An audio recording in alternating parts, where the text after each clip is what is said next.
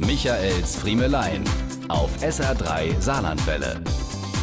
Die Zeit zwischen den Jahren. Für viele ist es schlicht eine Zeit der Ruhe, eine Auszeit von den Verpflichtungen. Die Kinder liegen in ihren Spielzimmern oder dem Wohnzimmer auf dem Teppich, spielen mit den Geschenken vom Weihnachtsfest, bauen Playmobil-Sachen zusammen oder werden von ihren Papas beim Aufbau der Modelleisenbahn unterstützt.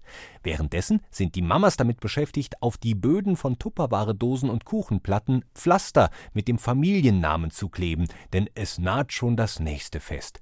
Silvester. Und da gibt es einiges zu planen. Für den Fall, dass man mit mehreren, mehr oder minder befreundeten Familien oder Paaren feiert, gilt es zunächst einmal, im Rahmen einer gemeinsamen Silvesterplanungssitzung die anstehenden Aufgaben zu verteilen. Wer macht welchen Salat? Wer besorgt die Getränke? Wer kümmert sich um den Mitternachtsimbiss? Und wem kommt die wichtige Aufgabe zu, die Dekoration des für diesen Abend gemeinsam genutzten Wohnzimmers zu übernehmen?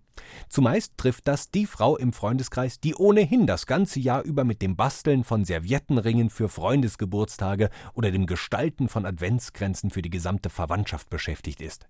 Dann gibt es meistens noch einen Beauftragten für die Geselligkeit und Spiele am Silvesterabend. Sein unterhaltsames Geschick wird nur noch vom Pyrotechniker der Gruppe übertroffen. Von ihm weiß man schon seit Jahren, dass er um Mitternacht traumhafte Feuereffekte an den Himmel zu zaubern vermag.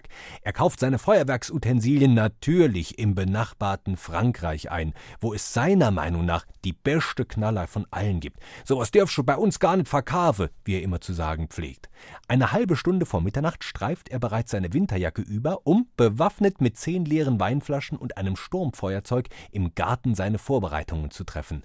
Und dann ist es endlich soweit. Das neue Jahr. Alle liegen sich in den Armen, küssen Menschen, denen sie sonst nicht mal die Hand geben würden, trinken Sekt, obwohl sie viel lieber ein gutes Bier in der Hand hätten, und blicken gen Himmel.